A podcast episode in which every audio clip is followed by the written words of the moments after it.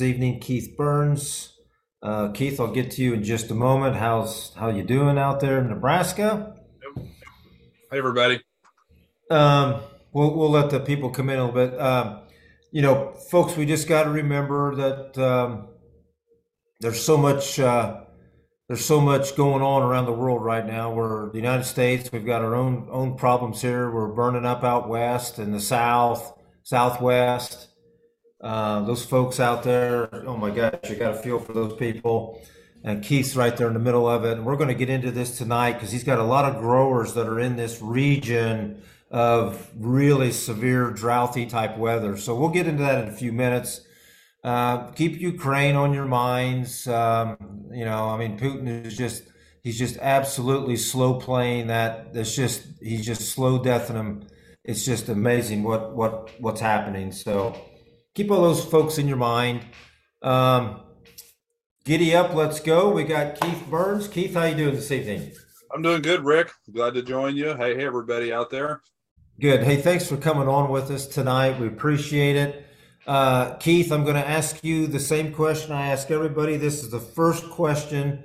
Uh, what's on your mind right now? It, it, it could be anything. It could have been, uh, I know you visited Indiana.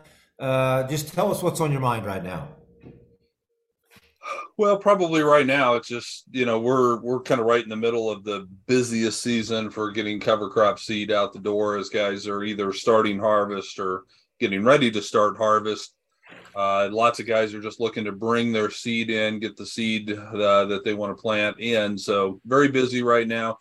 So uh, you know, it would be things around that. Uh, some of it's logistical. Can we find the trucks to get the stuff oh. out of here? Can we find the trucks to bring in the seed that I've got bought? And then some of it is around supply chain. You know, big surprise there. I, the first time anybody's heard that this year. Yeah, but you know, it's just it's getting harder and harder to find find the seed, and uh, we can probably talk about that in a little bit more detail later. But but that's that's kind of what's kind of on my yeah. mind. And then, you know, you brought up the Ukraine, Rick, and you know that that that does you know really weigh heavy on me too, and just the world situation. Uh, watched the video the other day from from a guy named Peter Zeihan. I don't know if you've ever heard of him or watched any of his stuff. I might no. post I might post that link later on here. Yeah, let's do that. It was it was really really good. It's called Agriculture at the End of the World, and you know he basically just kind of gives a world analysis of where everybody's at agriculturally it's kind of depressing. Yeah. kind of, but Europe's, Europe's burning up. Yeah, and and you know, just again, the whole world supply chain thing, the the Russian Ukraine war, you know, everything going on in China. Uh, so, in spite of all of the warts and hickeys that we've got here in the United States, there's absolutely no better place to be. Oh, and I'm really, I'm still proud of our country and uh, still willing to really work hard at trying to make it even better. Oh, that's great. Uh, hey, Rachel, if you're there, could you type this in? What, what was the gentleman's name again, Keith? Peter, Peter Zeihan. I'll I'll try to look up his name, and people can just Google the you know okay. him because he's got a number of talks. This particular talk that I watched, he was delivering it to actually the Iowa swine producers so he talks to a lot of agricultural groups. Oh, okay. Uh, I also heard him at we went to a farm credit deal, and he was one of the speakers that they had there as well. So he's he he's he can speak to world events, but from an agricultural perspective, which oh, which is cool. cool. That's cool. Well, folks, don't forget, you know, if you want to ask questions to Keith, I mean, this is the man. I mean, we're talking one of the premier, if not the premier cover crop seed source in the United States, right here on the podcast. So if you've got a question, I mean, Keith has got every, he could answer just about anything. If he doesn't know the answer, he'll call you tomorrow with the answer. So let's get started here, Keith. Let's go back. Um, you know, what, what in the world possessed you to start a cover crop company in, in Nebraska? right. Well, the Nebraska part's easy. That's where we were. okay. Okay. Touche. Okay. yeah, the other part's a little more complicated. So my brother and I started the business, but uh, we grew up on the farm, so we're still living here on our family farm. Been in the family for you know over hundred years, like I'm sure you know yours and many of the listeners here uh, have have been in the family for a long time. So our roots run really deep here. Uh, we you know we grew up farming here. I actually went away and I taught school for ten years. Uh, taught agriculture and computers and technology. Then came back wow. to the farm. Brian started farming right out of college. Uh, in in 1998, uh, Dad was getting ready to retire, so I came back to join in kind of the farming operation. And and he, Brian had already been uh, doing a lot of experimentation with no-till, and you know really liking what he saw. So when I came back, we pretty well switched everything over to no-till. And so for the next 10 years, we really were active in the no-till organizations. You know, went to the national no-till conferences, no-till yeah. on the plains, and you know, so we we knew Gabe Brown and all these guys way before we ever started Green Cover because of our connections through the through the no-till organizations. Well, in 2006, uh, a man by the name of Ademir Calegari from Brazil came over and he spoke at No-Till in the Plains uh, there in Salina, Kansas, and he was showing pictures and talking about this crazy thing that these guys in Brazil were doing called multi-species cover crop mixes. Okay. Because prior to that, you know, any anybody that uh, we had talked to that was doing cover crops, you know, they'd maybe use a few radishes or a clover, maybe sorghum sudan. Uh, hmm. maybe they'd go way out on a limb and do oats and peas or something, but nobody was doing these crazy 8, 10, 12, 14 way mixes. Um, and so he was showing those pictures and and everybody was like, oh man, that that's really cool. We should we should try that. Well, most of us, you know, talk is pretty cheap but Gabe Brown and Jay Fuhrer, they took that concept and they put it into action in the summer of 2006. This was February, uh, January of 2006. So in Burleigh County, in the middle of one of the driest years that they had ever had, uh, they they planted these plots of cover crops and they had these monoculture strips and then they planted this big diverse mix. And many of the listeners here, I'm sure, have probably seen these pictures. They're really famous pictures. Everything in a monoculture strip just burned up. It just fried. It was brown. It was crispy. Yeah. Where they had that blend, that that 10, 12 way blend. I mean, it wasn't beautiful, but it was pretty darn impressive for having like three inches of rain the whole year. And so that demonstrated the power of diversity and the power of the mix. Basically, it was demonstrating exactly what Ademir was showing us that the guys in Brazil are finding. Now, they're not in drought situations, but they were still seeing these amazing synergistic benefits of having these together. So we saw that and then we did get inspired. And so the the thing though in our minds was still it's going to use too much moisture because in our area in a lot of the area here the reason that we can grow dryland corn is because we're following wheat stubble we're planting wheat stubble and then we're kind of following that wheat stubble if you will for almost a whole year you know you harvest the wheat in july and you're not planting your corn until May of the next year. Yeah. And and you're building up that moisture profile to plant corn. And so our concern was, are we going to pull too much moisture out of that wheat stubble, and is it going to hurt the corn? So we wanted to test this theory. So we applied for a SARE grant, Sustainable Ag Research Education. It was a small grant at the time. It was like five, six thousand dollars. But basically, it allowed us to buy moisture sensors. And so we put moisture sensors. So we planted about 30 different cover crops in monoculture strips, and then several different mix combinations. And we had moisture sensors at one foot, two foot, and three foot. And then we monitored those all through the summer. Right. They went in in July and we read them all the way through November. And we were able to track that moisture. Now, this was in 2008. We actually had some decent summer moisture in 2008. And so you could track that. You could you could see, you know, the moisture usage go down and you get a rainfall event and then those things would shoot back up. So we monitored that all the way through, pulled all the data out, and then started analyzing it. And what we saw across the board, it didn't matter if it was vetch or cowpeas or oats or rye, anything planted in a monoculture used quite a bit of water. Hmm. The mixes were much, much, much more efficient in their water use. And you could just see it on the chart. You could see it on the graphs.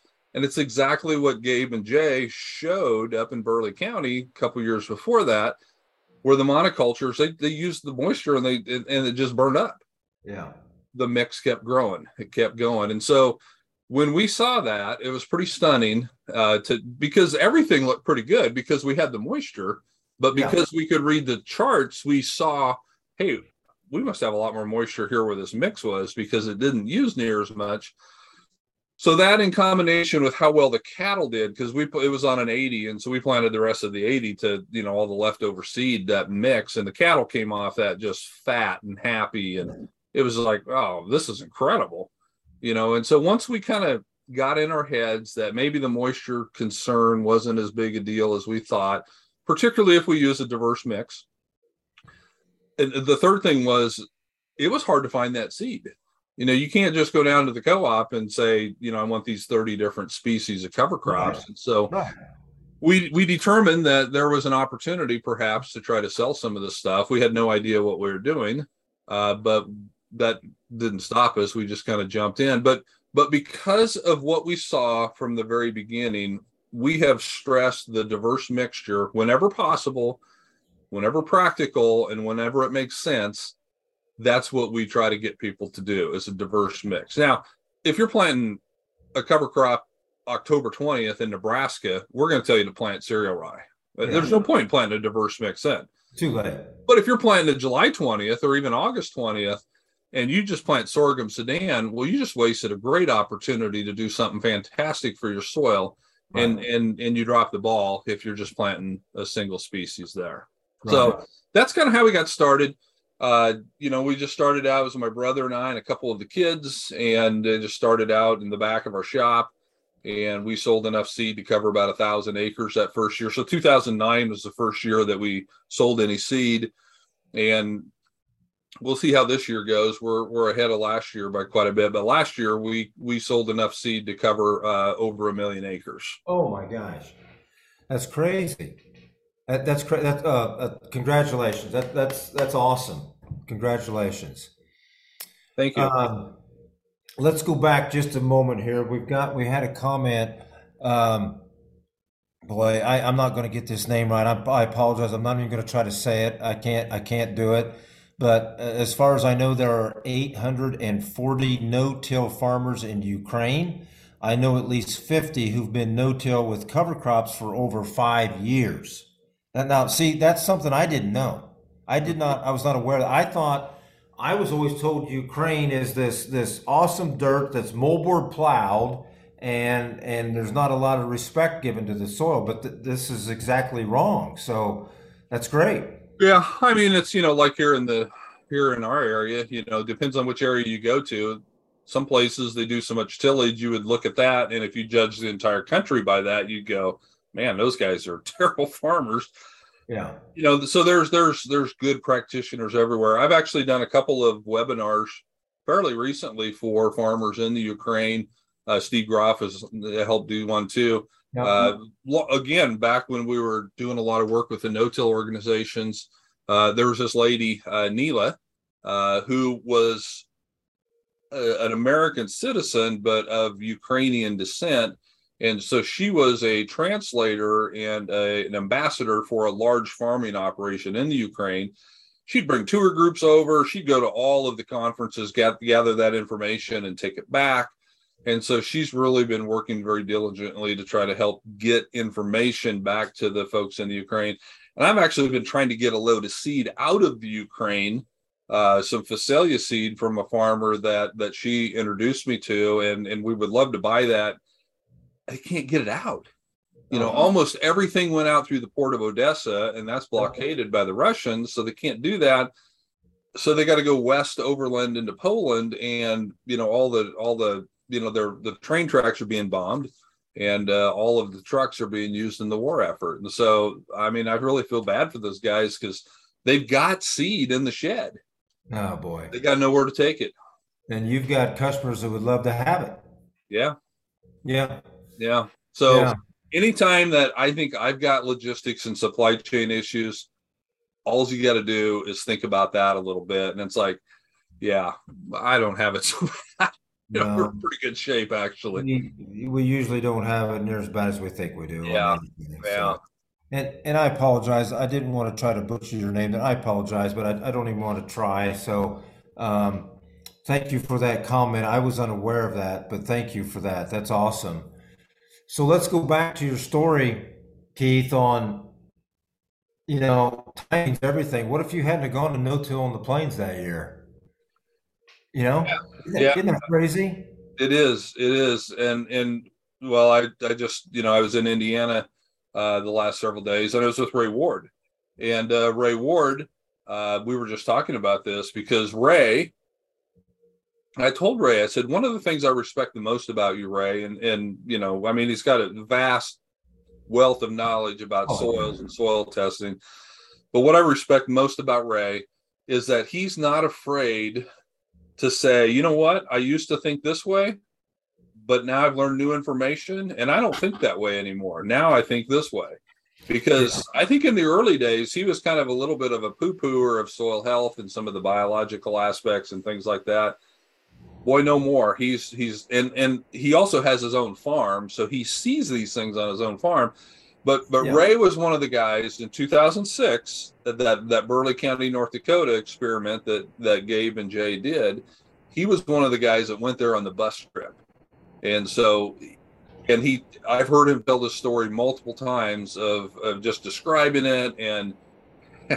And, and I told Ray that I quote him saying this sometimes because what he says is, then I saw that mix, and that was the damnedest thing I'd ever seen. That was just the damnedest thing I'd ever seen.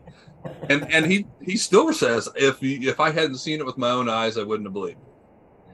it. And we were Yeah. just talking again about how each of those little single events were so influential in the start of this movement. You know, Ademir coming over, you know, Yeah. Gabe and and and Jay not being afraid to take that step and do that experiment. You know, Ray going up and actually seeing it and then coming back and telling the rest of us about this is a real deal. You know, this really happened. So yeah, just every one of those things, you know, God just orchestrates these. And then, you know, you're right, timing is everything. And when we got into this in 2009, it was kind of right at the beginning of, of you know, NRCS's, you know, secrets of the soil and the whole soil health campaign. I mean, Yeah. we really didn't have to do much advertising or marketing, you know, the first 10 years because, you know, they were doing this whole campaign and good for them, you know, for doing that. But it was, uh, you know, there was just a lot of publicity around that topic. Yeah. Well, that, yeah, see, and all that, you know, that, and look where we've come so quickly now from, from those two, you know, that leadership there of going out and trying this. And now it's just, it's just exploded. Um, so now I want to go into your, your company a little bit now. You've got, you guys developed this calculator and this thing is awesome. And you, you can go in free of charge Yep. and you can build a a cocktail or a mix or whatever you whatever you want to call it and and go it deeper i mean tell us what all this thing does i mean it carbon to nitrogen ratio i mean it's it's incredible and I- and i've used this a lot and then once you use it and you get familiar with it you don't have to come back to it that often but, and i assume that's what your goal was it was to educate us to where Yeah. at one point we don't need it Yeah. So so that kind of started out, you know, after we were doing, you know, these diverse mixes for a couple of years, you know, it, it kind of got to the point of okay, how do we build the mix sheet so I can give it to my teenage boys to go out there and pull the right seeds to put in the and make it right mix these Yeah. things up. So I, you know, I I was a tech guy in in school. I taught some IT classes, and so I just started with an Excel spreadsheet and started building it out, and and and it was just strictly for internal use. And you know, I'd have all of the different choices, and I, you know, I would okay, you know, we're going to have all our legumes up here, our grasses, our brassicas, and our broadleaves, because we really did want to make sure we had representation from each of those different functional groups and so I had all that in there, and you know, you could put the seeding right in, and then the acres, and then you know, over here it would spit out a sheet that would give you the the the recipe or the mix sheet for what you needed to do. And so that's how it started. It was just simply an internal use type thing. I kept adding things to it, and I was thinking, you know, this could be kind of a cool thing if I could get my customers to do this themselves. well yeah And and and but I thought, well, it's on an Excel spreadsheet though. What do I do? Then then a couple years later, I found this cool little app out on the internet. Uh, it was called Spreadsheet Converter, and it would basically take an Excel spreadsheet and I don't know how it did it, but it would turn it into an HTML document. Oh, and really? So put that thing out on the internet, and all of the spreadsheet you couldn't. I could open up certain cells that you could edit. You could type in how many pounds you wanted and different things. Yeah. You couldn't change the formulas because it was an HTML document, but it was a cool little deal. And yeah. I, so I put that out there. It was pretty basic, but every year I just added new things to it. Like I, you know, carbon nitrogen ratio and where you could select your rainfall, then that rainfall would would adjust the suggested seeding rates. And then, well, let's do a let's do a nitrogen calculation prediction and let's do a you know how winter hardy is this how frost tolerant is this how good is this going to be for grazing and and every year I just kept adding new things. And some of it were things that I thought of. Some of it were what customers said, "Hey, can you add this in? This would be pretty cool." You know, seeds per acre, you know, all those sorts of things. But it always, from the very beginning, it would tell you exactly what that mix would cost, and that's pretty important because it doesn't matter. You can build the best mix in the world, but if your budget for that mix is twenty five bucks and that's a seventy dollar mix, that's not a good mix for you not going to fit the goals that you have for yourself. And so then you have to go back and you can change the rates or change the species and try to get that price point back down to, to something that you're comfortable with. So we did that right. for a few years and then I started running out of I, I had plenty of ideas, but I was running out of things that I could do on a spreadsheet. So we knew we had to take it to computer code and actually write it as a program and not just as a big right. spreadsheet. And so my son Simeon actually does all the coding and the programming on that. So uh, oh, good for him. Little, little, did I know that we had the resources in house to do that. But it's worked out really well, and we've added lots of features to it. And from the beginning, I've, I've been pretty adamant that you know I want those resources to be available free of charge. I know that we have people that use that and take it into our competitors and say, "Can you build us this mix?" Yeah, and I'm okay with that. Uh, yeah. We don't have seed for everybody anyway. And if we can kind of push some of these other companies along doing the diversity route, uh, I'm okay with that. Oh, I applaud you because see that's the exact approach you, you because you know how important it is to have covers on every acre out there. Thank you for, for saying that. That that's that's commendable. Thank you. Um, we've got a uh, we've got Gregory here from uh, Arkansas, Northeast Arkansas. I've been using wheat as a cover crop for 10 years for wind erosion. Really haven't seen any improvement in soil structure. Haney test shows to use a 50 50 grass and legume. I plant cover crop after cotton in November. Any suggestions on covers in northeast Arkansas? Yeah. Well, the first thing that I would say there, Gregory, is is I would I would start using cereal rye instead of wheat for a couple of reasons. Number one, it's going to have twice the root system, and your soil structure is going to be built largely through the roots of those plants and and the root exudates that those things are pumping out. And so, you know, wheat has been bred over the years to be high yield in a high input environment, and when it goes into a low input environment, which most cover crops are, it just doesn't do as well. And yeah. part of it's because it doesn't have near as much root system as cereal rye. So I would switch to cereal rye and uh, get that in there as the base. The other thing, cereal rye, it's an incredible plant. It will germinate at 34 degrees. No other plant does that. Germinates in that cold of soils. And if it's 38 degrees and the sun is shining, that thing will be photosynthesizing. Now, th- those other plants don't do that, but but that rye will stay green. And down in down in Arkansas, you're going to have most of the winter that you're yeah. going to be above 38 for your highs. That rye, it's not going to grow fast because you got short days and not not a lot of growing degree days, but they're going to be there for cereal rye.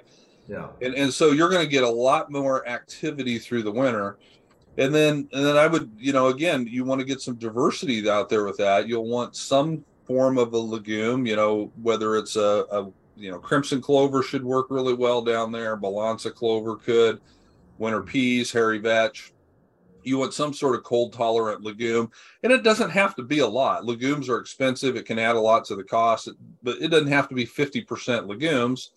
Uh, it, it can be, you know, three pounds, five pounds, or something like that. But but you know, start introducing that diversity and then I think you want a deep tap rooted crop, you know, like a radish or a rapeseed or a uh-huh. mustard or something like that to get more of that that uh, taproot driving down into the soil and uh, to to get the benefits and and you know those are small seeded one to two pounds of those is going to be plenty and then depending on when you get that planted it would be nice to have another broadleaf plant in there um, not a lot of those broadleaf plants are very cold hardy as part of the problem you know sunflowers and buckwheat are are fantastic cover crops but you know buckwheat dies at the first frost sunflowers are going to die at about 28 um, safflower could be a possibility of, of getting something that would live until you drop to the low 20s. So th- those would just be a few suggestions I would have.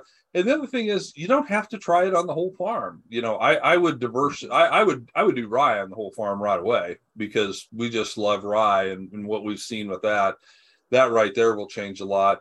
But if you're a little hesitant or the price point maybe is higher than what you thought, try it on 10 acres 20 acres it, you know you can learn as much on 10 acres as you can on the whole farm if you spend the time walking through that 10 acres and just being students of the plants and really observing what is doing well and, and spend time out there with a shovel and, and do root digs and and and you'll be surprised uh, at how you see the soil starting to develop around those diversity of roots and not not just a single species like wheat. Go to town what, get what a would you, what would you do rick? Yeah I, I, I would do exactly the same. Now i always like to ask up front what is the termination method here? Because that's critical Yeah. if it's chemistry then then throw the kitchen sink at it. But if you're mechanical we got to be a little more careful here so but yeah i wouldn't have changed anything there. But i'll tell you i mean there's two things i love to do keith and you got to have a spade and you go out and you start digging first. So dig in your fields now where you've had the wheat. Look at your aggregate stability. How, how, how much depth do you have with that aggregate stability? That's number one. Number two, go to town, buy a a six inch PVC coupler and pound it in the ground and pour water in and time it and see how long it goes through. Run that cereal rye with that diverse mix and do it again next year. You're going to see huge differences. Guarantee it. And those are easy tests to run. I mean, that's all, you know, we, we're, everybody's getting caught up on these carbon markets and how are we going to do this? And how, there's two little simple tests I just described that can tell you if you're doing it or not. Yeah. Yeah, everybody should be doing infiltration because it's essentially free to do. Just takes Yeah. a little time, but And, and- if you don't have soil health, you don't have infiltration. yeah. Yeah, and if you don't have infiltration, you're not going to have soil health too. That's right. That's exactly right. So, you know, we, we've got to always be thinking that the soil is a living, breathing organism. I mean, it's just like a big giant lung. It's exhaling carbon dioxide and it's inhaling oxygen. So we've got to get as much photosynthesis and sugar and oxygen pumped into that ground as possible. And we can do all that through covers. So, uh, yeah, we could talk about like this all night long. We're all in agreement, but but you've got the company that can supply us these these species. So, and that's another thing I love about your company, Keith. I don't know how many. I mean, what are you up to? Two hundred plus species now you can offer. I mean, it's incredible. Well, it's probably not quite that many, but somewhere between 120 and 150. And and we're getting, you know, we're we're really building out how many of the different perennials we have now. Mostly we started with annuals. We're starting to get more perennials, starting to kind of live in that world a little bit more. But you know, we've gone out and, and looked for, you know, if a customer says, Hey, do you have this? And if I don't have it, I, I kind of I'm a little competitive. I don't have it, I'm thinking, how comes I don't have that? Maybe I should have that. So then Yeah. we'll go out and try to find it. Yeah, yeah. Well, eh, you know, and, uh, well, we got another we got another uh, question here. Uh, this is from Jeremy Keith. How much has the multi-species cover crop after wheat taken off in Nebraska? Wait a minute. Let me read that again. How much has the multi-species cover crop after wheat taken off in? Oh, how much is how much uh, has it been adapt adopted? I guess. And in real world, does it always increase the next corn crop? Yeah, great question, Jeremy. So, you know, the conundrum in Nebraska and in a lot of areas is there's just not near as much wheat as there used to be. And as you Yeah. go east and south where there is wheat, they will a lot of times try to double crop soybeans. And, you know, I don't blame them. You know, there's there's uh, there's some money to be made there. And I think Dave Brandt calls them greedy beans because because you're you know the farmers being greedy trying to take that next cash crop where Dave's you know theory and, and Dave is at a way higher productivity environment than we are here but he's willing to forego 20 bushel beans because he knows that he can grow probably $300 worth of nutrients for his next corn crop. And so yeah. he sees more return from doing the cover crop.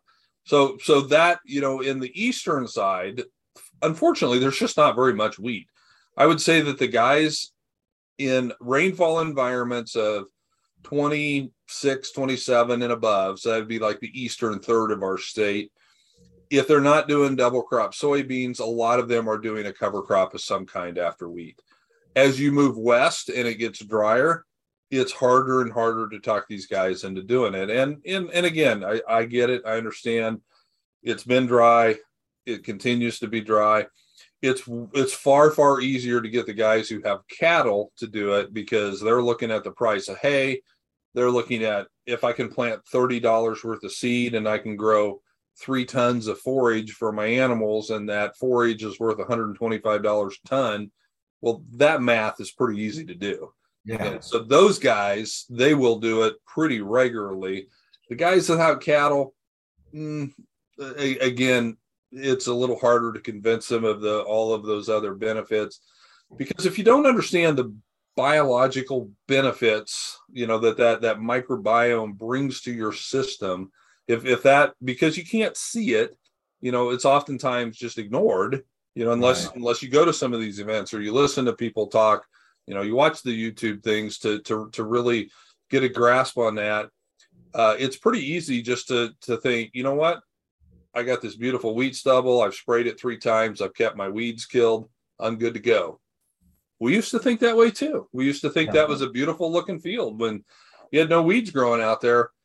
You know now we think that's ugly as heck because yeah. we see it as a wasted opportunity all that sunlight I mean, think about the growing degree days in July, August, and September that are completely wasted on on bare wheat stubble. Yeah, that could be put to use.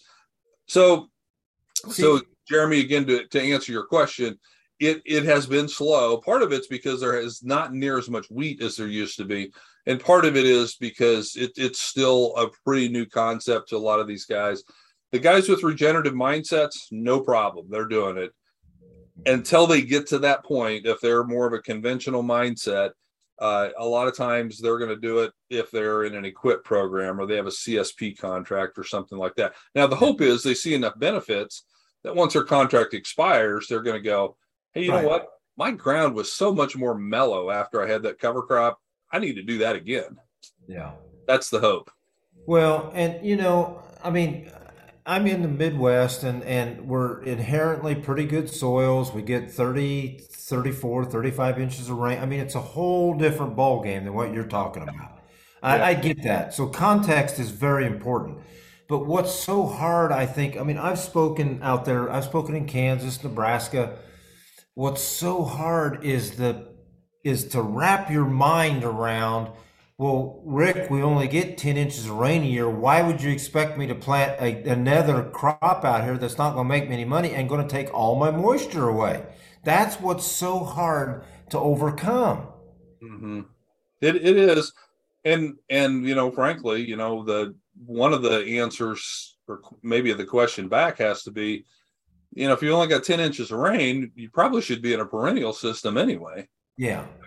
Yes it's it's very very risky to be growing cash grain crops because it takes about half the moisture that a plant needs to grow all of the vegetation and it takes the other half to get it all the way out to full grain fill.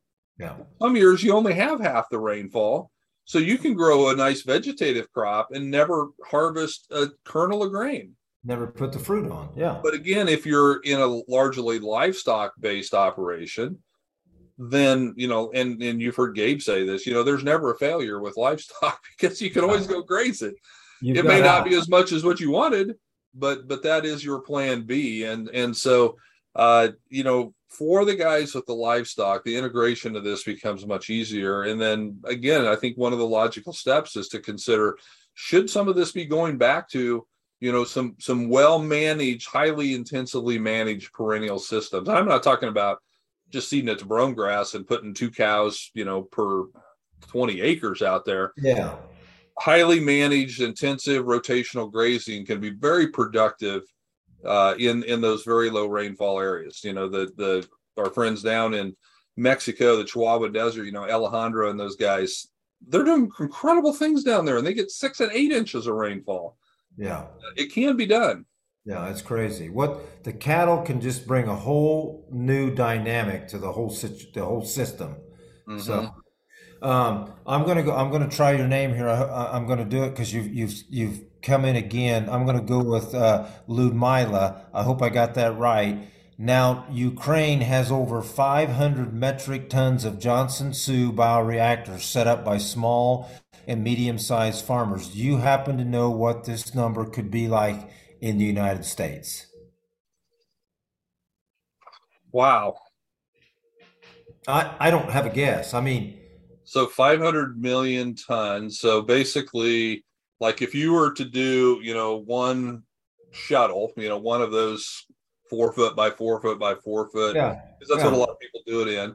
That's a, maybe you get a ton in there if you're lucky. Yeah. Well, that's what we've got. That's the exact thing. We've got those going right now. It's it's about two thousand pounds. Yep. That's so when you start. You'd have to have two hundred and fifty million of those. There's no way it's even close to that.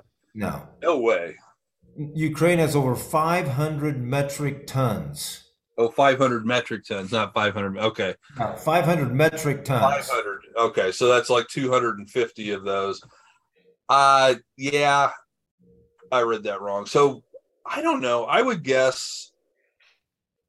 I, I would say yes. We've got more than that. Uh, five, 10,000 people doing it, maybe. Yeah. I, I really don't know. Yeah. Uh, you know, it's we'll, have to, we'll have to get Dr. Dr. Johnson on and ask him.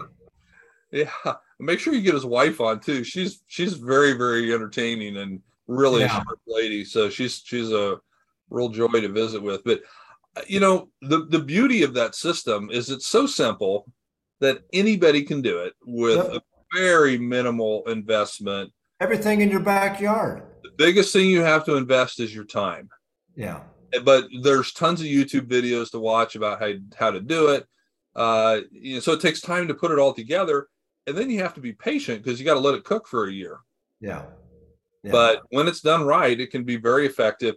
And and again, if you watch any of these Peter Zeihan, uh, any of his stuff, basically what he talks about is how the fertilizer crisis that that we just got a glimpse of this year is going to become huge as we move forward into these next years.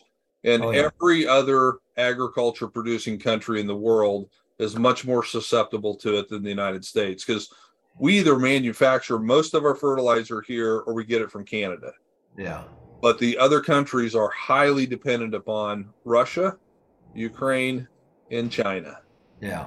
And that's not going to be reliable suppliers moving forward. So they need to have 500 million tons of that going yeah. because every farmer needs, you know, five or six of those uh, because they're going to have to come up with other ways to get their fertility, uh, and and not just there, but everywhere.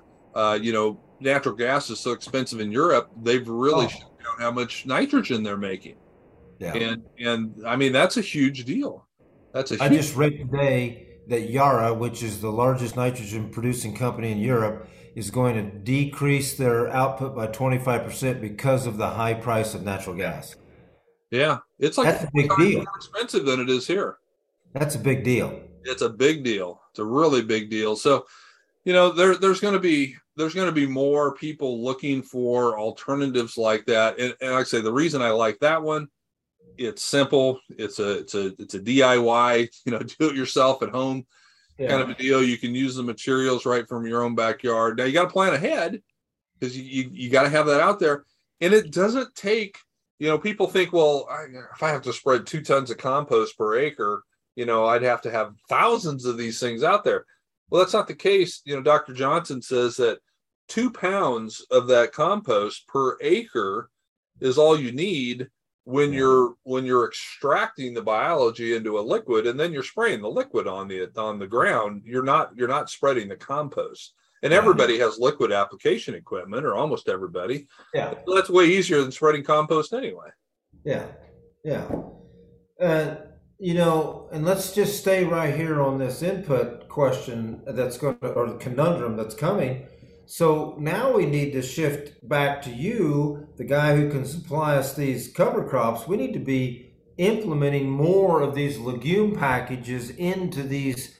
Even if you're a, a, traditional type farmer, you need to be starting to grow your own nitrogen here. So, and we've got to be doing this, Keith. Yeah. Yeah, that's right. And, you know, it, it's, uh, it, it's a it's a conundrum because sometimes people don't want to spend the money up front to you know because the legumes are expensive you know legumes yeah. are low seed yielders that's why soybeans are usually two and a half times as much as corn it's because they yield about two and a half times as much as corn and so you just yeah.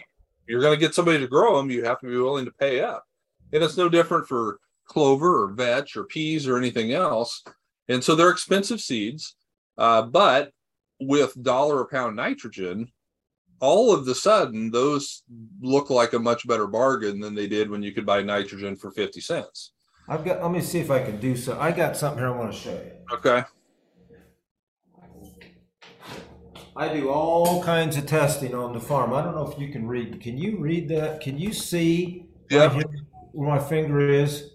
Yep. 200, 262 pounds of nitrogen was fixed through Balansa fixation clover.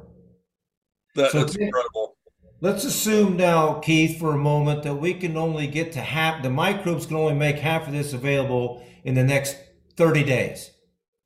So at 130 pounds, at a dollar a pound, and dollar, you're being generous at a dollar a pound. I think it's closer to a dollar 11, but at a dollar a pound, that's 130 bucks. I can afford to put out five pounds of Balansa clover to get that back. Well, and look at your other two numbers there too. Yeah, look at the K. Look at the K two O and the and the calcium, P two O five. I mean, all it's just endless here. What this, what you can see on this thing. Yeah. And and what really gets me, Keith, is from June fourth to June eighth. So in four days, it's geometric. I mean, it just explodes. Yeah. You've seen it. Yep, I have. Now, now there's a couple things though that people have to realize on this. And again, it's all about timing. You can't be harvesting soybeans October 20th and oh. expect to have that happen. That That's has right. to go in the ground early September. That came behind a cereal grain. Yes. And so that, that was not double cropped. Is what what's Dave Brandt call it? Greedy beans. That there were no greedy beans involved. Yeah. And and I'm sorry, but people that are unwilling to break out of a pure corn soybean rotation yeah. are not going to be able to get those kinds of numbers unless they're far enough south. That's you know, right. you get far enough south and you may have enough growing season to do that. But most people in the corn belt are not going to be able to do that unless you have a summer harvested crop of some kind in the rotation and it doesn't have to be every year you know it doesn't even have to be once every three years you can do it i think once every five years yeah. and it will have huge implications for your system yeah and and what we've got to understand here or even like i talk about keith i talk about a regen year where we take it out of production the whole year and it's not a zero because you're gaining soil health you're gaining uh, organic matter, you're gaining carbon, you're gaining aggregate stability, water infiltration, all this stuff you're gaining. It's not a zero. And then look at the setup you've got for the next cash crop you have in mind. Yeah.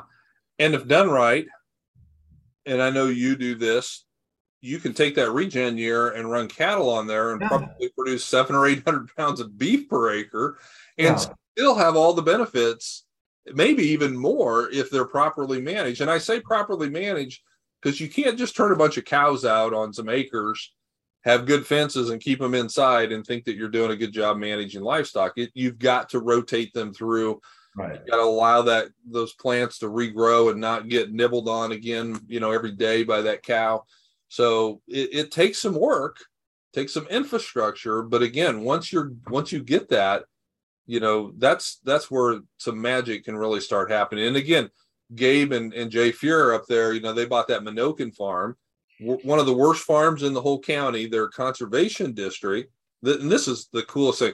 If if every state had a a Menoken type farm or Dakota Lakes Research Farm, it would be incredible because they buy at this old worn out farm and they basically just went in doing just what you said, a regen type year where they just planted, you know, yeah. two uh, iterations of diverse cover crops, properly grazed them, and they literally brought that farm back to life in a year or two, and and it was one of the most productive farms around.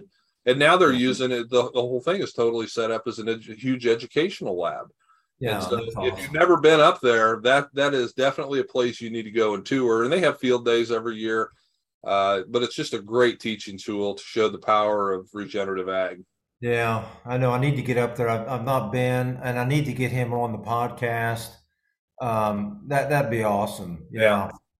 Okay, uh, Steve. Uh, fall can be difficult to get a cover crop established to maximize biomass. I grow corn and beans. Any ideas for a cover crop planted in early April, cereal rye or winter wheat? Steve, can you tell us where where you are located at, please? Yeah, and while while he's typing that in there, I, I would say that it's it's very much a big misconception that it's too late in the fall to plant a cover crop. Yeah. It is very true. It's going to be too late to plant most things. I don't think it's ever too late to plant cereal rye. I would mm. way rather plant cereal rye in December than to plant oats in April. Yeah. Yeah, west of Chicago. So, you know, I think west of Chicago, you could still plant cereal rye at Thanksgiving time. You're oh, yeah. But you're not going to see it in the fall. But I promise you, it will germinate. I say it will germinate at 34 degrees, and when the when it starts warming up in the spring, that stuff will take off like gangbusters, and it will it will outgrow anything you could plant in the spring. You know, whether it be oats or barley, spring planted rye. You know, it, you're way better off getting it in you know even in late november to do that so that'd be my recommendation. And then start start playing around you know with okay let's take five acres and let's throw some hairy vetch out there and see what that does. Let's let's let's take part of a field and you know let's go to a, a 95 day corn. You know yeah. there's some really high production productivity uh, numbers that are real short season. Let's put the shortest season that we think we can do. Let's plant that first harvest it a little wet even and right there you you've just picked up three weeks right. over your other harvest and That's and right. now plant that and now see what it does. So you know do some things like that on small scale small trials. You don't have to replicate it. You don't have to capture all this data. Your eyes are going to tell you whether or not it's something that is worth doing on a larger scale. And if it doesn't work great that's fine you know yeah. and i've heard gabe and many others say this too if you don't fail at two or three things every year, that means you haven't tried enough things. Yeah. Now you can't afford to fail on a thousand acres. You would be foolish to do that, but you can afford to fail on five acres or one acre or a 30 foot strip or whatever it is. Right. Uh, just, you got to figure out how to do your own research. You, you, we cannot rely on the universities. They are, they are, frankly, they're a long ways behind. I don't know that they're going to catch up because their research models, it's very difficult for them to do the systems type research. And and frankly, I don't know that farmers necessarily need, you know, all of that, you know, scientific data. They need to see that it works. And and they're going to be most convinced if they can see it work on their own farm. Yeah. Well, we've got a big storm coming through at the moment. I hopefully I don't get cut off. We'll see. Um, but yeah, you're exactly right, Keith. You can't, you don't jeopardize the livelihood of your farm. You go out, you test on small acres. Um, totally agree. Great advice. Great advice. So, Steve, I hope that was a help. And here, I want to tell you something else. And and Steve, I, you can agree or disagree with me when I get through with my comment. I totally agree. You can plant rye. We in 19 we didn't plant rye until January, and we blew it all on top of frozen ground and it all grew, germinated, vernalized, and came up, got six feet tall, put a head on, did everything it was supposed to do. But here's what I will say when we are now in this world that we live in, and in the world that we live in, with all organic, no till, it's all got to be done with cover crop. We see, Keith, a huge difference between rye planted in September, and I'm talking about next spring, versus rye planted in October, November, December. I mean, it, it you wouldn't think it would matter, but it's a big deal in the spring as far as biomass and setting tillers and, and all of these things that we now need in our operation because we need bomb we need 10,000 pounds every single year. Yeah. Yeah, that's absolutely right. And I'm and and please, you know, the audience don't think that I'm saying that's the ideal time to plant rye. It's still better than doing something in April. But yeah. if you're comparing against doing something in September, there's no comparison. Plus, right. in September, then you can add the vetch, you can add some balansa, you can add some crimson, you can add winter peas. There's a number of different things you can do. You know, the earlier you can do that, the better. And again, that's where rotation is so important. Yeah. It's just going to be really hard to do this. It's going to be very difficult to go no or low inputs in strictly a corn bean rotation because you don't have that that's window right. of opportunity to have this cover crop grow for 90 days plus because that's where you're getting all those huge benefits of both nutrient cycling, nutrient availability, and, and nutrient fixation. Yeah. Now I'm gonna I want to go into a subject here that's going to be for people that are still using chemistry. Okay, I'm gonna make I don't we can't be taken out of context here. We're going to talk a little bit about a thought I've got on termination of chemistry. Okay. Okay. Keith, I think too many times we build these cocktails and all they are are annuals. You look down the list of species that these cocktails are built at, 90% of them are annuals, or maybe even more. We've got to get diversity in these cocktails with perennials. We need to get grasses in there. We've got to get, you know, a, a chicory, uh, something that will give you serious diversity along with building soil health, but you've got to be terminating these chemically because you're not going to manage you're not going to manage chicory or rape or or or Italian ryegrass mechanically. You're not going to do it. Yeah. Yeah, and and I think I think that there's some validity to certainly the termination issue. Absolutely, I know that you and Dan and others have really struggled. You know, chicory is an awesome plant. Oh, part of the reason it's awesome is because it's got a huge root, and it is tougher than nails once it's out there. And it goes deep. It goes deep. I'll tell you, we've got a field north uh, at the north end of our ferment operation that is what I would call muck. It's black muck. You've got one chance in the spring. If you're on it too early, it's it's it's softball cinder blocks. You know the rest of the year. This field has gotten away from us on chicory. It, it's it's it's one of the two or three fields. You know the story. We I brought chicory on because of the same conversation, but the year I brought it on is the year we did away with all chemistry on the rest of the farm. and this stuff is, I mean, Keith, this ought to be a poster picture for chicory because this is a premier stand of chicory. I've never seen the field in better shape in my whole life of farming this field. It's incredible. Yeah. And sheep love it. I mean, you you call up Ray Archuleta, Missouri, and he'd love to have uh, chicory growing on his his acres for sheep to graze. So, but again, we've got to always be thinking about what is the end game here. What are we doing with these it's great to plant 16 species, but how are you going to handle each and every one of those species that's in that cocktail? So we got to be careful. Yeah, and and that's where again the termination strategy plays a huge role in what you do. But for people that are a little worried about that, again, that's where the beauty of a summer harvested crop like wheat can come in.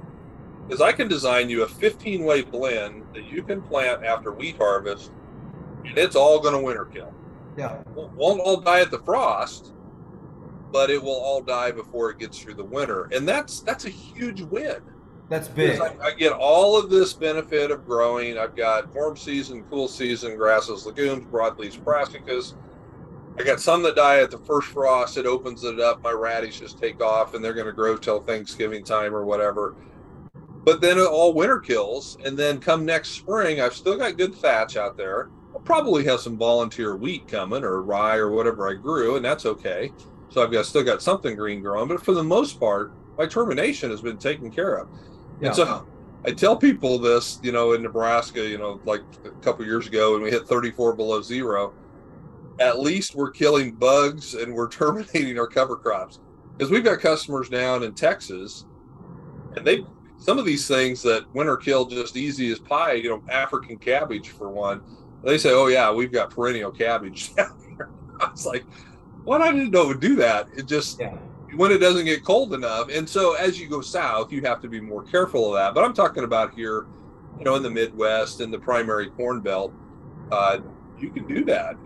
Now, if you've got chemical options, then you can have things that overwinter.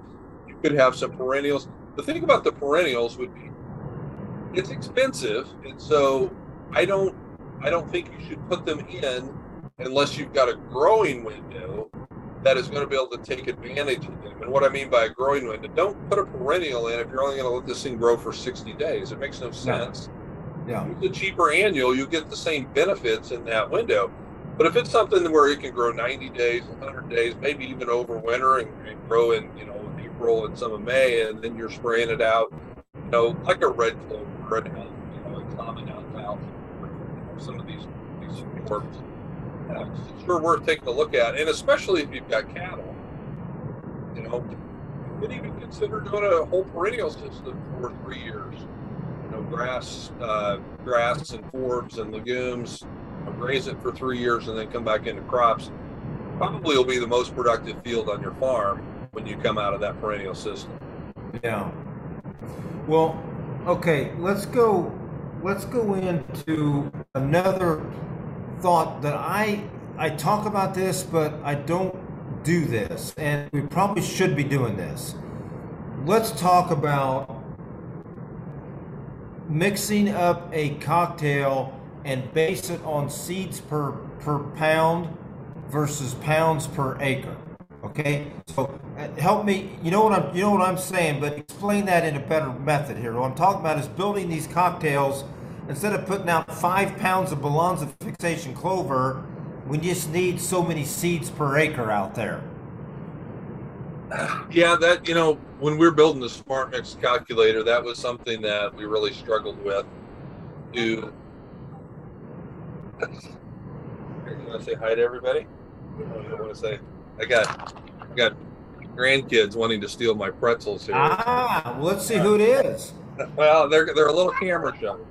They're a little camera shy. You guys want to say hi? Now, but now, Keith, there's, there's nothing better than grandchildren.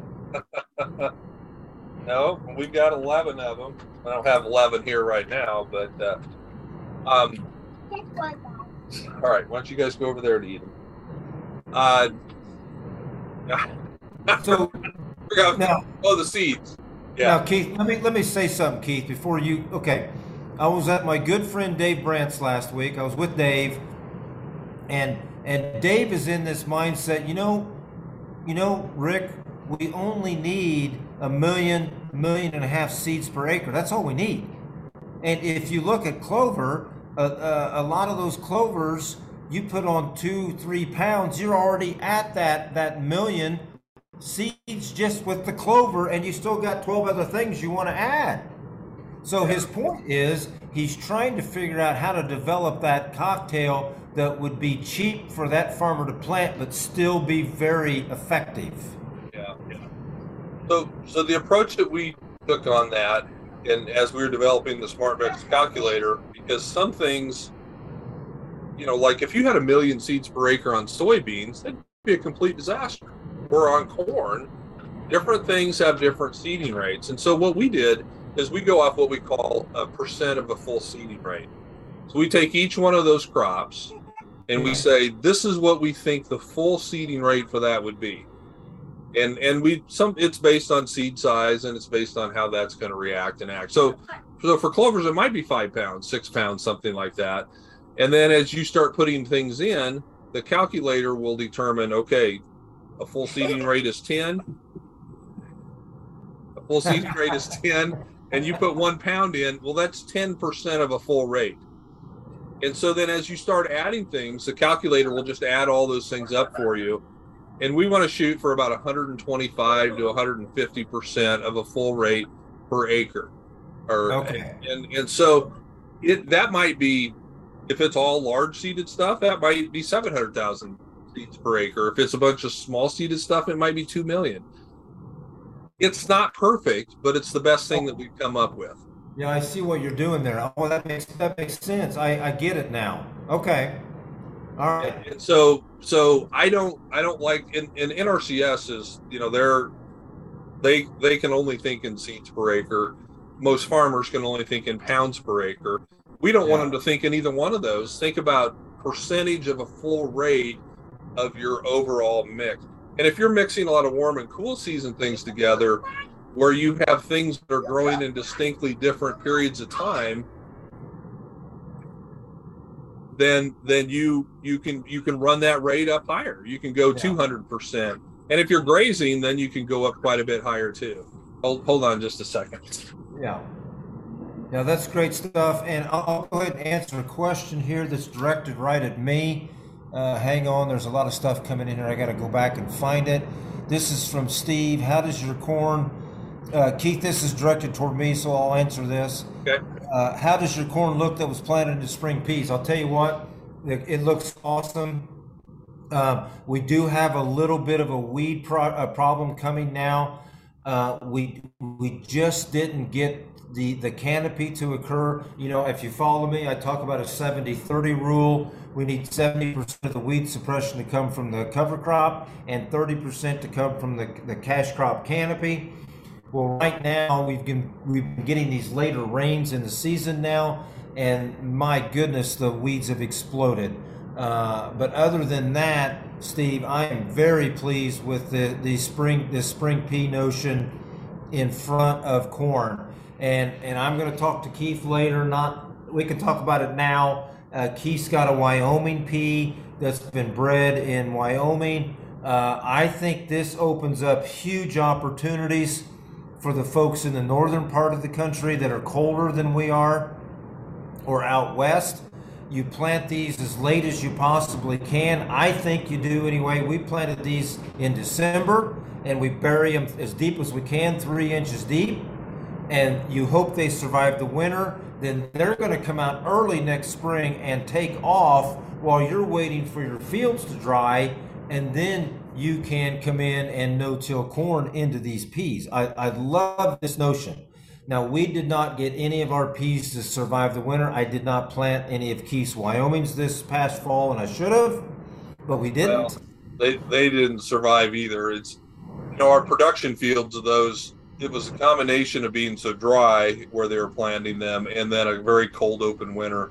It was a, yeah. it was a horrible year for production on peas. Yeah. Uh, we got a lot of stuff piling in here, Keith, for comments or questions. Let me see if I can I can get wade through this here. Um, okay, Chester Crow. For organic farmers, I've heard not all markets will accept wheat having volunteer cereal rye. Am I being overly cautious about failing to 100% terminate cereal rye and hurting my summer cash crop? That's a great question. Yeah, I mean that's that's legitimate, and if you've got a market for that wheat where there's low or no tolerance for cereal rye, then then that's definitely a different deal. You know, uh, you may have to uh, not use cereal rye. You might use triticale, which would be similar. It's half rye, half wheat. That; it's going to have a, a better root system than regular wheat. If you have triticale, if you have volunteer triticale in your wheat, they're not going to be able to tell that. It's just going to look like an odd shaped wheat kernel. And so that would probably be where I would go. It's not going to be quite as aggressive as rye. It's not going to be as early break breaking dormancy, uh, but it's still going to be pretty good. And, you know, if you are, you know, in most rotations, if you've got rye as a cover crop and you're chemically terminating it, and you're not coming back to wheat for a couple of years, there's generally not a big issue there. If you're coming right back in the next year, or if you're taking that rye out for grain harvest, you'll have volunteer issues for a long time. Yeah. Or if you don't get it all, you know, if you do a roll roller crimp and 10% of it comes back and makes a little bit of a head, That's what we're doing. then you'll have volunteer rye for a long time. We've got volunteer rye in every field. It's just it's just part of the game now. Yeah. Okay. Um, uh, I hope again. I hope I got this right. Ludmila. She hasn't. She hasn't yelled at me yet, so I hope I'm getting that right. Keith, in Ukraine, more and more farmers use temporary companion crop mixes to get winter killed when they plant canola. Most common components are buckwheat, fenugreek, fenugreek, clover, flax, lupins. In Europe, such canola companion mixes are often referred to as colza fix. Could it be an opportunity for green cover seed? Could be. Uh, we don't have guys necessarily doing this in their canola fields, but we've got some guys doing it in wheat fields. In fact, I'm putting together a mix right now. End up to a guy in Michigan. He's going to plant it on like 900 acres.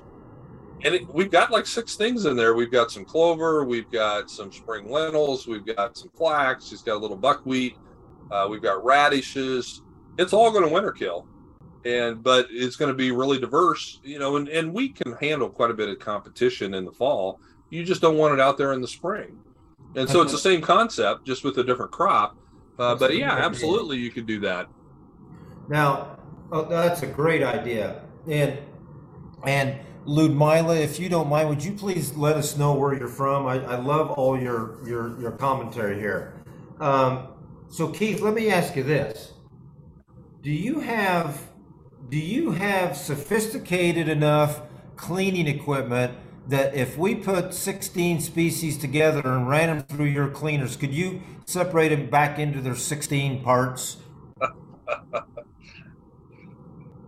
well no No.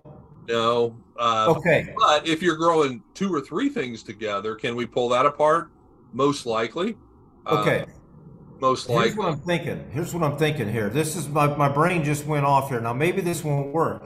But if you've got I mean you've got the history of what's left your door as far as mixes are concerned, you could probably come up with what are the top seven species that go into every mix.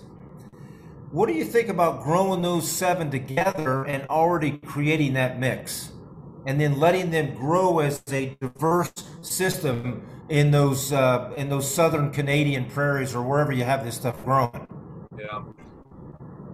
Yeah, it's an interesting thought. The, uh, part of the problem is they wouldn't all mature Mature. and eat at the same time, and so Yeah. you have you, you would want to kind of you're, you'd probably be better off doing a couple different groupings of three or four things if you really want to harvest the seed because now I can match up uh, harvest windows, I can match up heights, I can do all Yeah. those things, and just kind of do a little bit more of an intelligent type thing for an actual cash grain harvest. Now, when it comes to being able to take that mix and sell it, uh, it would get a little bit tricky with the federal seed labeling laws. Oh, okay. I think you could still do it. You would have to, uh, you would have to, you know, know exactly what's in it. You'd have to germ test each component of the of the mix, which which you could do. Um, the the the biggest thing would be is will that will that distribution of the mixture be consistent across the whole field and within that whole bin, so that if I'm selling you part of this mix, what I have on the label is accurate. But if I sell, you know, a month later out of a different part of the bin, that that's where some of the trickiness would come. Just it, and and those are all legal requirements to have that label truly represent what's in the bag. Sure. Sure. Well, I was just trying to, you know, trying to again, you know, we're talking about monocultures, but if you've got a guy hired to just grow buckwheat, that's a monoculture. So I was just thinking about how we could try to get some of this stuff together. But I, I get it. I get it. And we're we're working towards doing a lot more polyculture, you know, but more two things: oats and peas together, Yeah. rye and vetch together. Yeah. We're already buying, you know, Derek Axton and others up in Canada, very successfully doing chickpeas and flax together. Uh, canola and peas, mustard and peas. Pea, peas are a good companion crop for a lot of different things Yeah. and they're big seeds, so they're easy to clean out of something else that's in there. So that makes it really nice too. So I think that you will see more and more and more of this. And in fact, we started pushing on this quite a bit harder. Uh, and we got a lot of pushback actually when we talked about oats and peas because most of the oats that we grow are certified seed oats because the best varieties are the newest varieties and they're protected through you know south dakota or north dakota or the two main states developing new oat varieties so you have to grow those as certified seed, which means you know the inspectors have to come out, et cetera, et cetera. Well, we pitched the idea of this to the seed improvement uh, uh, groups in South Dakota and Nebraska and Kansas, saying, "Hey, we want to do this," Right. and nobody wants to work with us on it because they say, "Well, if you grow oats and peas together, our inspectors can't walk through the fields to inspect the oats field." I, I was like, That's insane. so that's that's and and and we will find more and more of that as we push some of these things to the envelope uh that some of these the the the certifying government uh, and you may even see this with some of your organic type things they don't know what to do with some of this new stuff they only know what to do with what does the book say Yeah. and, and no farmer farms by the book i'm sorry And and see, and you make an excellent point. Let, let me go ahead and expand on that a little bit. When you're organic, or when you are organically certified, and let's assume that you're going to follow some of the things we do, and you go out and you plant your winter wheat in November, like we do, and then you come in next spring and you no-till peas into that wheat, and you plan on harvesting both of those together in the fall. You have to tell your your certifying agency that you are growing both crops, because if you don't, they're only going to let you do one or the other, and then you got to get them separated out. So it you make an excellent point. You've got but but Keith, this is the future to to commingle these cash crops together. This is where it's all going to be. yeah I, I that's what I think. Yeah, and you know, and I I told you that you know we don't have the technology to separate those 16 things out. But you know what with with the technological advancements in color sorters that have come in the last 5 or 10 years, Yeah. another 10 years if that if that level of improvement and the cost comes down on that, I could see a machine in 10 years, maybe not that long even, where it is looking at each individual seed, it's looking at the color and the shape, and it's spitting it in one of 16 different directions. Yeah. That would probably be a slow process, but it's it's just computing power, and that's getting faster and bigger and cheaper every single day. Right. And so down the road, we absolutely could do something like that. I just don't know that we have that technology now to do that very effectively or efficiently.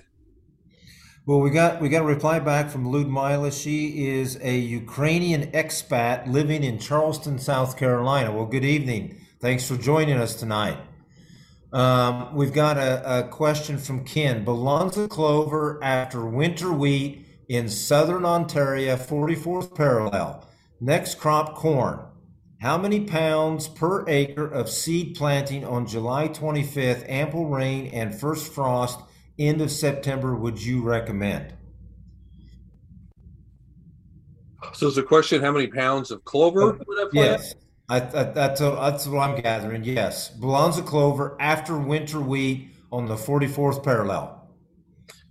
Well, first of all, I would not plant the balansa by itself. I would definitely get some oats in there with it. I'd maybe throw a pound of radishes in. Just give it give give it some diversity. But all these things that would die out and not, you know, not be competition in the spring. so I would look at that. But uh I mean, you know, five six pounds is going to be a full rate of balansa, don't you think, Rick? I mean, you you Oh, plant you plant a lot of balansa. That's plenty. Five's plenty. I like that oats, uh, 20 to 30 pounds of oats. Mm-hmm. Uh, if you're going to do this on July 25th, my guys, sorghum Sudan, uh, radish, cowpeas, sun buckwheat. sunflower, buckwheat, throw it all in there, and everything we just mentioned will all be gone next spring, except for whatever legumes you go with. Yeah. Honestly, I'd probably go with three pounds of Balansa clover and three pounds of a hairy vetch. And and then all these other things, you do not want those in large quantities because you don't want to completely shade out that clover and vetch coming on. So you might only do a pound of sorghum sudan, but you'd have some out there. You, a pound yeah. of radishes, a you know, two pounds of buckwheat. I I do a half a pound of sunflowers. I mean, you know, there's no better, cheaper deep root than a sunflower and, right. and they're going to die out when you get 27 28 degrees so be a lot of things you could do there but yeah i would build it around the legume package and then diversify it with things that are going to drop out as you get colder yeah okay so keith uh, we got more questions but i got one right now that that i get asked all the time.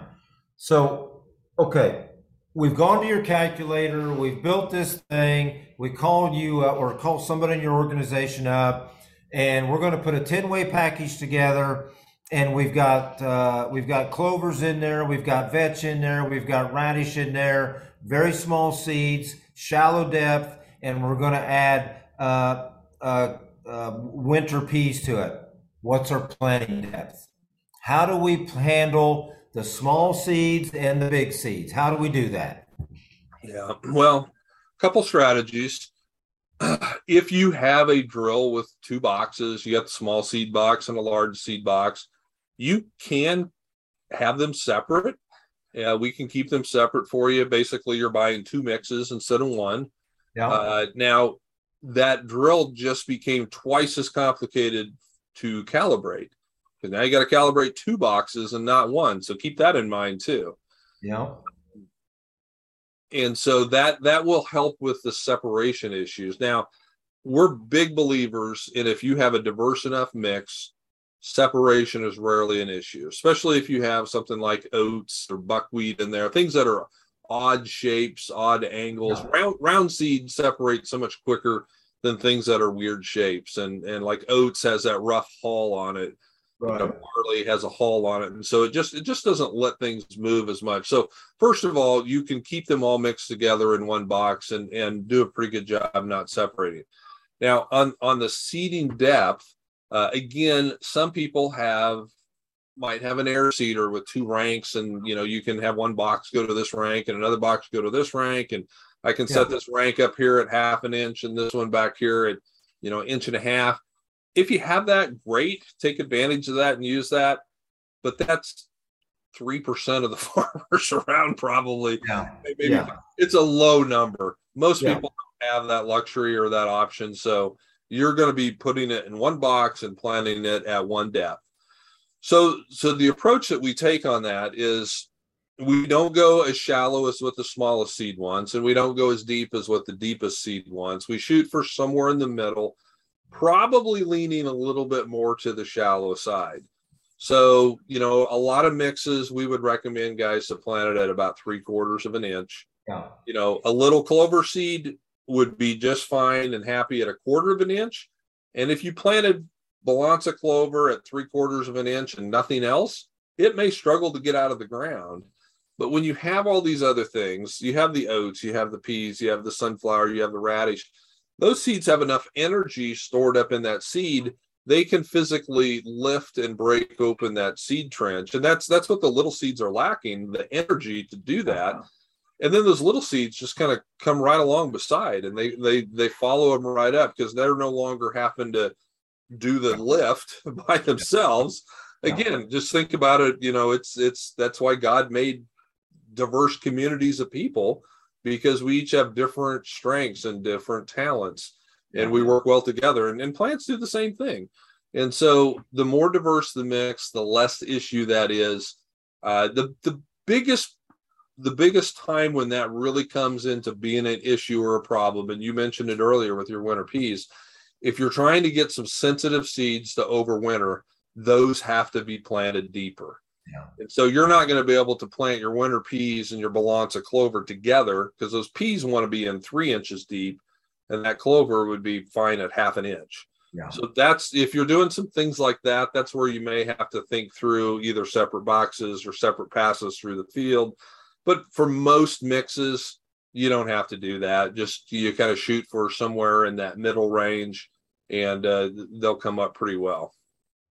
Yeah, and again, I, you know, I liked it. You've got to listen to the people that are around you. And I was, like I said earlier, I was with Dave Brandt last week. Dave said exactly the same thing, Keith. Plant your stuff a little deeper than you think that pea is going to come out and pull that clover with it and give it that avenue to get out. Exactly correct. Exactly. All right, uh, Ludmila again. Uh, Dr. Christine Jones, and I want to come back to her in a minute. Dr. Christine Jones was raving about a young Aussie farmer who grew a great winter wheat crop with a mix of 18 species as a temporary companion crop and did not have to use herbicides or insecticides. Uh, peas and oats were at 70 to 30 seed count ratio works in Ukraine. Op- optional plus one kilogram per hectare of a winter brassica helps with insect pressure. Yeah, I think she's talking about peas and oats as a cash crop together. Yeah. Or as yeah. a forage crop. Yeah. Yeah. And I, and I want to come back to Dr. Jones here because, folks, Keith and his company also do a webinar series. And they have a wonderful, it was a four part series they had with Dr. Jones. I think it was last year in 21. And you've got to listen to all four. And by the way, Keith, give it, it's, is it greencover.com? Is that the website? Greencover.com is the website. Yep. yep Go to the website, you, you look it up, find the, the webinars, go through the catalog, and you're to, there's two in there in particular from Dr. Jones I've never met her. I'd love to get her on the podcast. I hope I can someday. But she's got a nitrogen one and a phosphorus one, and she also and what are the other two, Keith? Do you remember? I'm posting them here right now. Yeah, I can't one, think. One was called "Secrets of the Soil Sociobiome." Yeah, there you go. And the other one, um, what did we call that? It, it, yeah, but the point is, this is a tremendous lady. She's from Australia. She has been doing this a long time. Uh, these webinars that Keith did with her were absolutely mind blowing. When you're done with the nitrogen episode, she will tell you how to raise corn without any synthetic nitrogen. We just have to build the proper cocktail mixes together and it, it's incredible, absolutely incredible. So Keith's posting that now. Let's get to another. We got a couple more questions here. Um, yeah, the nitrogen solution and the phosphorus paradox. Yes, yeah. Um, and secrets of the soil. Yeah, wonderful, wonderful uh, episodes. Um, well, well, Keith, we've we've gone we've gone about an hour and a half here. Um, this has been awesome. Um, let's talk a little bit. I I, I want to. I don't want to. I, I don't want to hold you too much longer, but we got to get to another important thing here.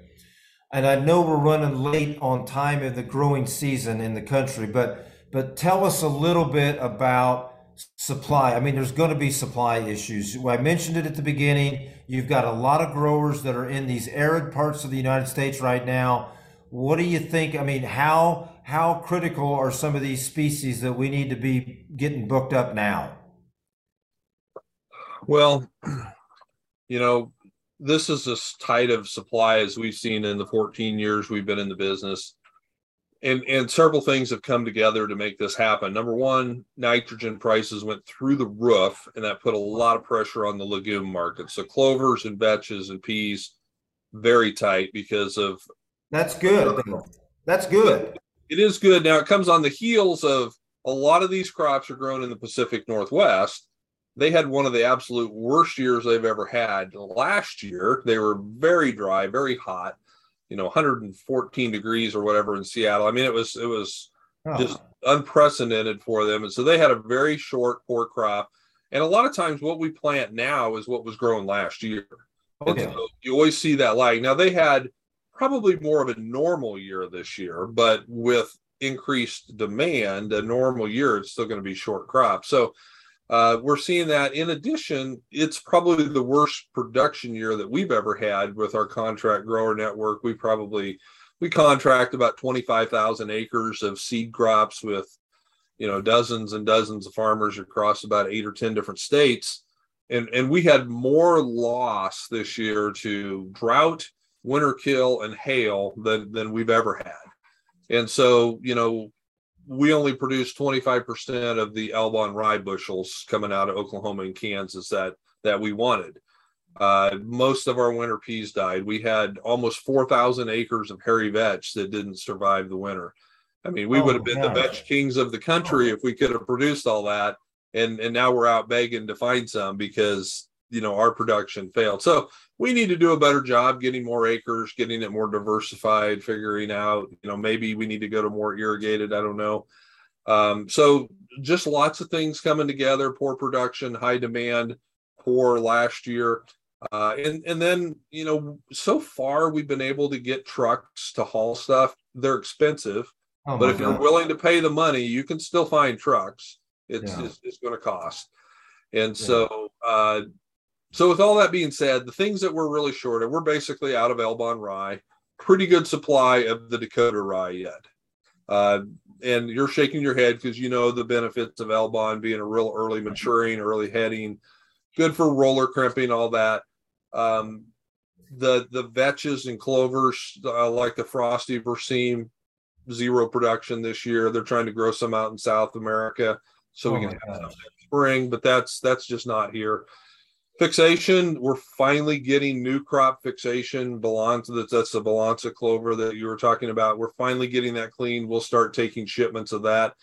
Uh, hopefully Monday will be a truckload of that coming in. Crimson clover, had gotten really short and tight, but now the new crop mar- is coming on the market. So I, I suspect crimson will be okay. Winter peas are very tight. Uh, again, not a lot of people growing winter peas, and just a lot of people that grew winter peas, they, they just didn't make it, you know, because in order yeah. to get through the winter, they have to get some fall establishment. And if there's no moisture, there's no fall establishment. Right. So it was kind of the kind of the one-two punch there that did a lot of those in. Brassicas, no no real issues there. Radishes, turnips, collards, rapeseed, those are all in pretty good shape. Um, winter oats and winter barley, very very tight to non-existent on those crops. Um, so triticale, we grew more triticale than we've ever grown, and and we'll probably be sold out in ten days. Um, and a lot of that is because you know hay prices are historically high right now. You know, guys are paying 200 bucks a ton for not really great quality hay. Triticale is a fantastic hay producer, and so there's lots of people wanting to plant that to try to build up their hay stocks for next year, and so that's put a lot of pressure on that. Yeah. Yeah. We'll get to that comment there in just a moment. Ludmila's comment. That, that's that's pretty good. Go ahead and finish your thought there, Keith. Yeah. Uh, so you know, I there's still seed available. So wherever you buy your seed, uh, get a hold of them because they're your your selections of what you can get are going to become more and more limited as as we move into September. So yeah. Uh, you know, most people wouldn't wait until three days before they plant their corn to go buy their corn seed. Right. Uh, with cover crops, that tends to be what people do. And so one of the that we need to break that habit and we need to get people in the habit of, you know, Steve Groff says this, you know, you need to treat your cover crop like your cash crops. Yeah. Plant it, plant them like like you mean it and be getting that seed ordered ahead of time and, and really be paying attention to the details yeah, that's and, right. And they will respond. And so, you know, we do have to get people into thinking about that and and not just uh, oh, I'm going to call up and see who has it and I can come pick it up tomorrow. Right. Yeah, totally agree. Um, so let's see what Ludmila's got here. Keith Keith really needs to get Dr. Jones to talk about the role of the seed microbiome because each seed has tens of millions of microbes that define such important aspects as drought, drought resistance because when Keith sells cover crop seeds grown regeneratively, regeneratively, the seed microbiome is much more rich, diverse, and resilient than that of the seeds grown conventionally by competition. It's exactly correct. Exactly yeah. correct. And I totally agree with that. And we, you know, the vast majority of our seed is grown by our customers. Uh, so that does give us an advantage trying to figure out how we can, you know, have that be a, a, little bit of a premium so we can pass a premium on to the regenerative growers because it is a better product. Unfortunately, you know, the, the testing of some of this stuff is, is really uh, lacking. Now, there are some new tests out there. Uh, Biome Makers, Trace Genomics are both doing D- DNA sequencing of yeah. both seeds and soil. And so there's going to be some things like that coming online that will help us identify some of this. But uh, if you haven't watched the the webinar um, with um, oh now his name escapes me uh, the rhizophagy, Dr. James White. Oh yeah, uh, he talks about the the the the seed microbiome probably as well as anybody does, and in fact, Christine Jones uh, often quotes James White in some of the stuff that she talks about. Yeah, I was fortunate enough to see a couple weeks ago in California, and he was there presenting before me. Wow, wow, he he absolutely had everyone on the edge of their seat about this concept he's got, and and Doctor uh, uh, Kris Nichols was there also, and she was just totally flabbergasted by what his his uh, results were showing. So it's great. Yeah, right. We, had, we had him do a webinar too, and that's I posted that one right there. Yeah, that's awesome. That's awesome. Well, you know what, Keith, you got you got your beautiful grandchildren with you. We're going to let you go here. Um, let's see, Ludmila. I have a PhD in functional genomics from Ohio State University, and have set up a step have set up several biomedical CLIA sequencing labs. It's not hard. There you go. I can't even pronounce that. How can that not be hard? Yeah. well, yeah. Well, thank you so much, Lumila. Please join us next week. Uh, great, great conversation, everyone. Thank you. Keith, let's uh, take us home here, if you would. Give us closing thoughts, comments. Um, this, this, you know, a few years back, people would have said all these cover crops are a fad. They're, they're not going to stick around. That's not the case. This, this is this is real. Uh, give us your what you think. Take us home. Yeah. So we we think that you know we're investing a lot of money in inventory and infrastructure and buildings and people you know we're we'll be approaching 60 employees here uh, pretty quickly we got two different locations in nebraska and kansas uh, several other strategic partnerships across the country. We think this thing can really take off and grow, partly because it works agronomically, yeah. but also because w- what could be better for the environment? And so, so Rick, tell me one other thing in this world where just about everybody can come to the table and say, you know what, that regenerative ag thing, that's a pretty good idea. Farmers can get on board with it because they've seen it work. You know your your environmentalists can get on board with it because they see what it can do to the environment you know both from a carbon fixation as well as you know low inputs means low pollution. Politicians can get get on board with it because again you know co2 is not a problem it's it's plant food and if they want to pay us to take it out of the atmosphere and put it into the soil which is what we need to be doing anyway to improve our soil yeah. If they want to pay us for it, well, great. The yeah. best farmers are going to do that regardless. And so the consumer, they can get on board with it because it's going to be producing a healthier, better product. And we had, uh, you know, Steve Groff on a webinar recently talking about the, you know, the nutrient density and the vegetables that he's producing, and Dan Kittredge and the work that he's doing with the bionutrient density uh, project that he's got going there's some exciting things happening, and and I think that as the but the thing that's going to have to drive it forward, Rick, the government can't drive this. You cannot incentivize farmers to do this. You can incentivize them to try it, but they'll never stick with it The Yeah. market has to drive it. And, and in order for the market to drive it, the consumer has to be willing to pay more for it. Right. And I promise you, they would have no problem doing that if they had confidence that that was a better product. And that's going to come when we get better, you know, in the hand, in your cell phone. You got an app on your cell phone where you can scan your produce or scan that beef or scan that chicken, and it's Right. going to give you a nutrient density profile. That's coming. And when that hits, boy, look out because that will fundamentally change it. Because now the market's driving it, not the government. Yeah. And that's the only way it's going to work. Yeah. And there's no cheating at that point because if you're not doing this regeneratively, it's not going to show up when you scan that you yeah. And if you can happen. scan it, then who cares if it's organic or whatever else? Because the consumer is is looking at the readout. Yeah, yeah. If you want to go to that side of the store that doesn't care about what the nutrient, then shop over there. But if you want to be on the healthy, you know, right here, it's all going to be right there. I, I totally agree. It's an exciting, it's an exciting time in agriculture, and uh, I'm, you know, we feel like we're in a good position.